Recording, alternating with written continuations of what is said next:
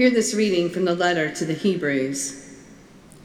Now, faith is the assurance of things hoped for, the conviction of things not seen. Indeed, by faith our ancestors received approval. By faith we understand that the worlds were prepared by the word of God, so that what is seen was made from things that are not visible.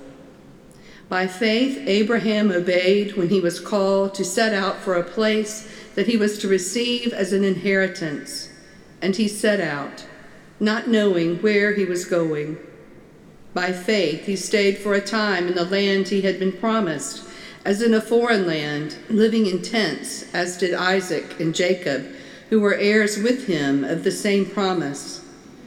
For he looked forward to the city that has foundations, whose architect and builder is God.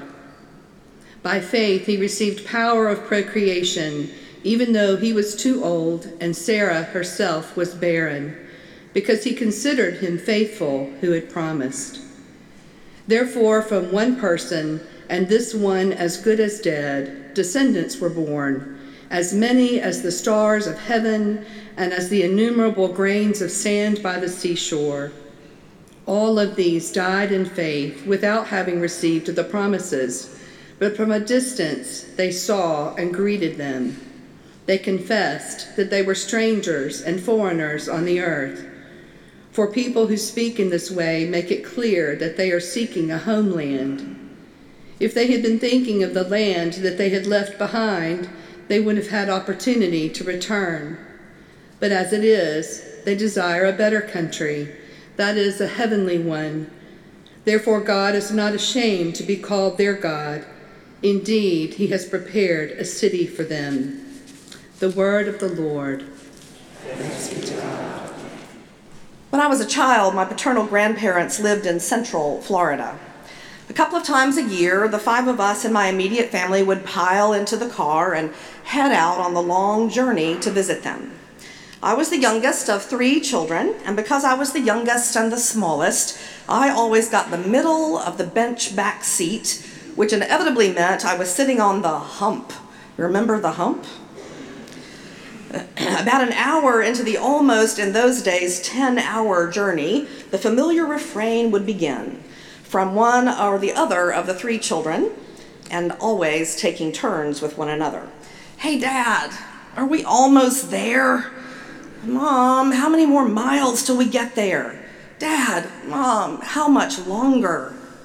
My parents, like all good parents, showed remarkable restraint while this barrage of questioning continued off and on throughout the trip. Somehow they managed not to pull over and either kill us, put us out of the car, or duct tape our mouths closed. My grandparents moved to Central Florida from Birmingham just after I was born, and when I was about a year old, they came to Birmingham and got my then seven year old brother and took him back to Florida with them for a two week visit the first of us to get to go. Knowing that the rest of us would be coming to retrieve him in a couple of weeks, making the long trip for the first time, he wrote a letter home in pencil in his childish scrawl to give my parents some, invi- some advice about the trip. We pulled this letter out from time to time when I was growing up and had a good laugh over it. He said, Dear Mom and Dad, well, we finally got here, but I thought the trip would never end. When you come, you need to watch these one ways, and you will need to stop and eat more than once along the way, or you will surely die. It was his fair warning that the journey was long and hard, and sometimes it even felt like you might not make it all the way. Over the years of making that long road trip, two things helped us have faith that we would, in fact, survive it. One was that we had absolute trust in the goodness and love of the ones who were leading us on the journey. And the second was that the ultimate destination was a wonderful place a place of sun and sand and ocean, a place of hours spent fishing with my grandfather, of orange trees in the backyard that meant fresh squeezed orange juice at breakfast, and the love of our grandparents who were completely besotted with us.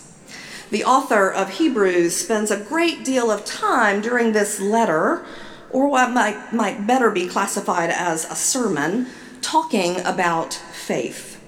Chapter 11, from which our reading comes today, is often called the roll call of the heroes and heroines of the faith.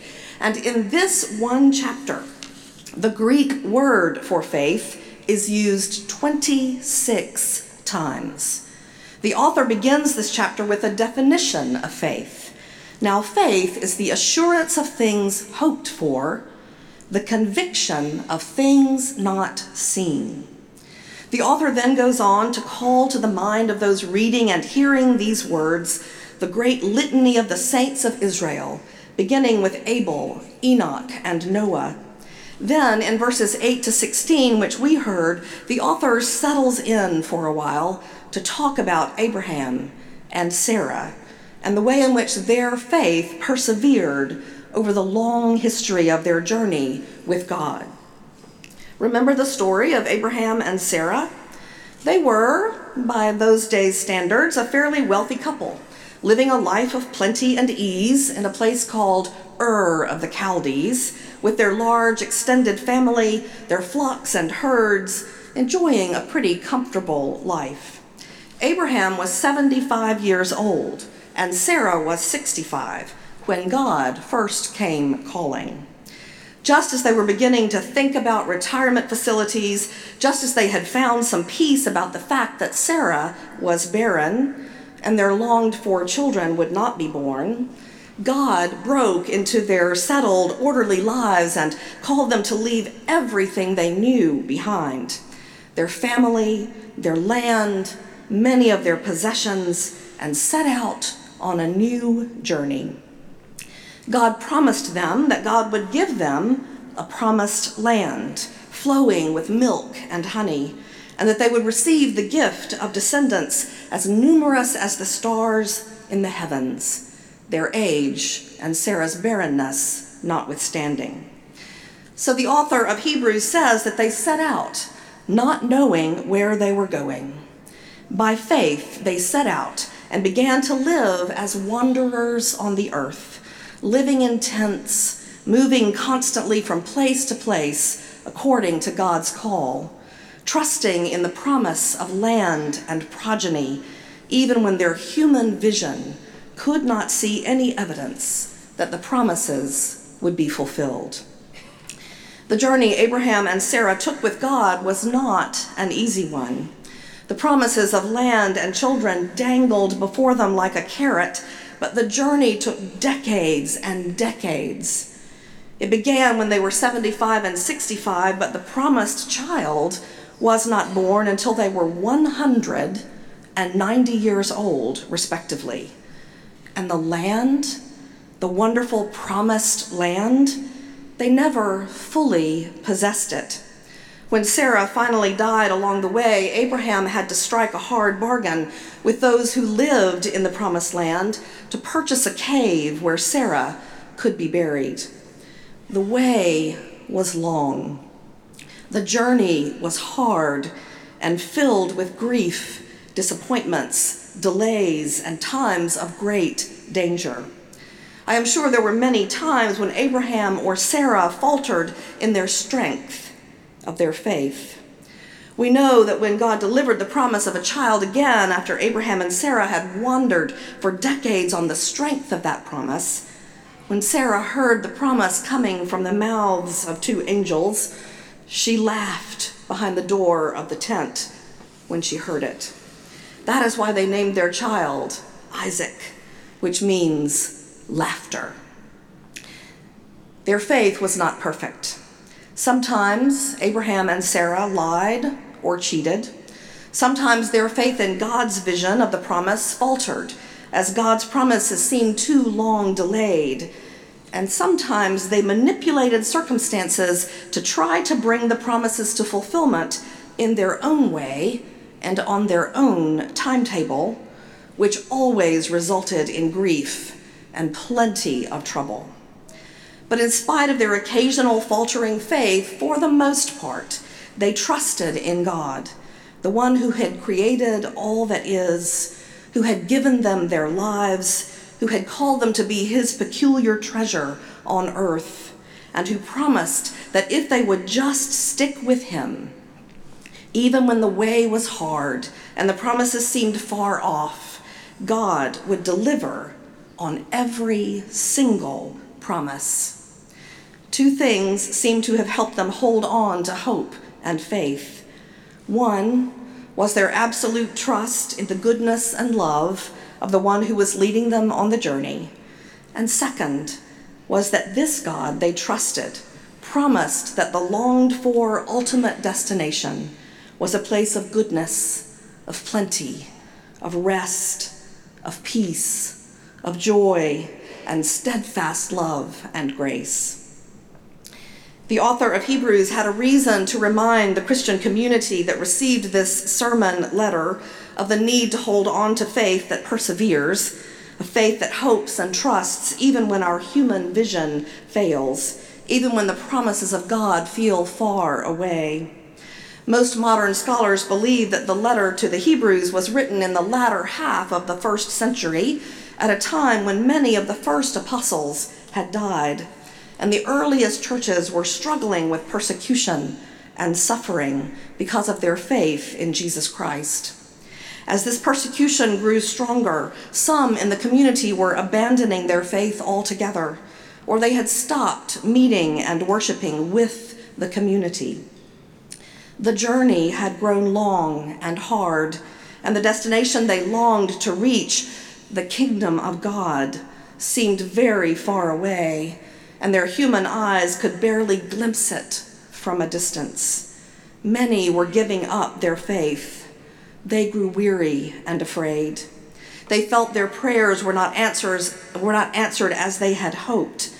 They knew the joy of the faith but they also knew the very real grief, hardship, and pain of life lived as a Christian in that earliest community. The author of Hebrews is trying to remind them that being called by God into God's family had never meant that life would be easy sailing. That there would not be grief, hardship, suffering, even persecution and death but the promise of God was to be with them in the midst of whatever came, in the midst of the hardship, in the midst of the suffering, to be their companion on the journey of faith when the road was easy and when the road was hard. The promise of God in Jesus Christ was the promise that the destination to which they were headed was a destination that was wonderful, filled with love, joy, goodness, mercy, grace, and redemption.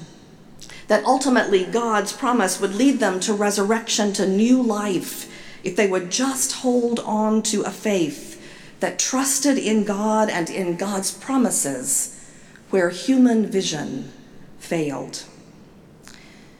We know this feeling, don't we? We have been called to be a part of the Christian faith, and we have been called into this particular community of faith. God has promised to be with us and has promised us grace, mercy, joy, justice, and the redemption of all that is broken in our lives and in the world. Where in the end, all will be redeemed and we will receive resurrection to new life. But sometimes, as we make our way along the journey, we experience hardships, grief, and sorrow, illness, broken relationships, sin that will not let us go, tragedies that break our hearts, and we can barely see the destination to which we are headed at the end of our journey because our eyes are clouded with the tears of the suffering this world sometimes brings. Sometimes we feel like God's promises to us are too long delayed. Sometimes we feel God is far away and all of us know that, like Abraham and Sarah and all of those heroes and heroines of the faith mentioned in this beautiful chapter of Hebrews, we will most likely die without seeing all of God's promises fulfilled. Some of them we will only glimpse from a distance. Professor of preaching at Columbia Seminary, Dr. Anna Carter Florence, reminded me of a story about our mutual friend David Bailey in a sermon recently. David was a Presbyterian singer songwriter, the son of Presbyterian missionaries to the Middle East. When David was in his late 20s, married with two very small children, in a successful career in the financial industry, he was diagnosed with a stage 4 glioblastoma and given less than a year to live. He left his job and took up his avocation of music while he underwent radical surgery and many months of chemotherapy and radiation. While he would continue to battle his brain cancer for the rest of his life, he lived unexpectedly another 14 years, able to see his children into their teenage years. And he spent those years as a touring musician, spending a great deal of time sharing his music and his testimony with churches and Presbyterian conferences and cancer groups. His nickname was the Troubadour of Hope. David used to say that for a solid year after his diagnosis, he would wake up every morning asking the question, Why me, God? And then one day, he woke up and his question changed. He asked, Okay, God, now what? And in that moment, everything shifted for him. His journey would still be long and hard, filled with grief as well as joy, but he decided to trust in the God who had created him and all that is, who loved him with a steadfast and everlasting love, who had redeemed him in Jesus Christ and promised him that the last word in his story would not be death, it would be resurrection. So, in the meantime, in good times and hard times, David decided to keep putting one foot in front of the other on his journey with God, trusting in God even when his human vision failed him, choosing to believe he could trust in the promises of this God of resurrection. Like David Bailey, Abraham and Sarah woke up every day, and instead of asking, Why me, God? They asked, Okay, God, now what? And they followed wherever God would lead them to go. And oh, the adventures they had together, and the promises God fulfilled. And each day we can wake up, no matter what our circumstances may be, and we can either say, Why me, God? Or we can say, Okay, God now what? And then we can start putting one foot in front of the other to follow wherever God leads, trusting in Him and in His promises, even when our human vision fails, knowing that with God, amazing adventures await us, and that God will fulfill all of His promises. Like Abraham and Sarah, our faith will no doubt be imperfect. Sometimes we will doubt that God is with us, that the promises of God will be fulfilled. And we may even try to go our own way at times, trusting in our own vision more than in God's vision. But if we can remember to put our trust in the goodness and love of the one who is leading us on our journey, and that our ultimate destination is filled with wonder and joy peace and steadfast love and grace, filled with redemption and resurrection, we may find that we can keep putting one foot in front of the other in faithful obedience as we greet God's promises, sometimes only from a distance. The faith of Abraham and Sarah the faith of Jesus and of his disciples and our own faith as Christian people is not a faith that is built that is based on a cheerful, naive optimism. As Nadia Bolz Weber, pastor and writer, has said in a sermon, we Christians are not people of cheery, inspirational posters. We are people of the gospel. We are not people of naive hope. We are people of Easter hope. This is the hope that is still standing after being dredged through Good Friday. Our hope is a gritty hope, and it can only come as a gift from a God who has experienced birth and love and friendship and betrayal and suffering and death and burial and a descent into hell itself. Only a God who has borne suffering can bring us any real hope of resurrection. Faith in this kind of God does not produce cheery optimism. It produces a gritty, defiant hope that God is still writing our story, and that despite the darkness, light still shines, and that God can redeem us, and that beauty matters, and that despite every disappointing thing we have ever done or have ever endured, there is no hell from which resurrection is impossible. So, friends, no matter what your journey is like today, whether your road is straight, even, and easy, or winding, rocky, and hard, know that you are accompanied on your journey by the God who created all that is and who gave you your life and who called you by name to start out on your journey of faith. You are accompanied by the God who loves you with a steadfast, everlasting love. You are accompanied by the God who gave you the gift of Jesus, who has redeemed you, and who is calling you to keep on walking with him until your journey and all of God's promises reach their final destination in God's kingdom. And by the way, Today, you get to come to this table and receive some food that will sustain you for the journey, that will strengthen you to keep putting one foot in front of the other.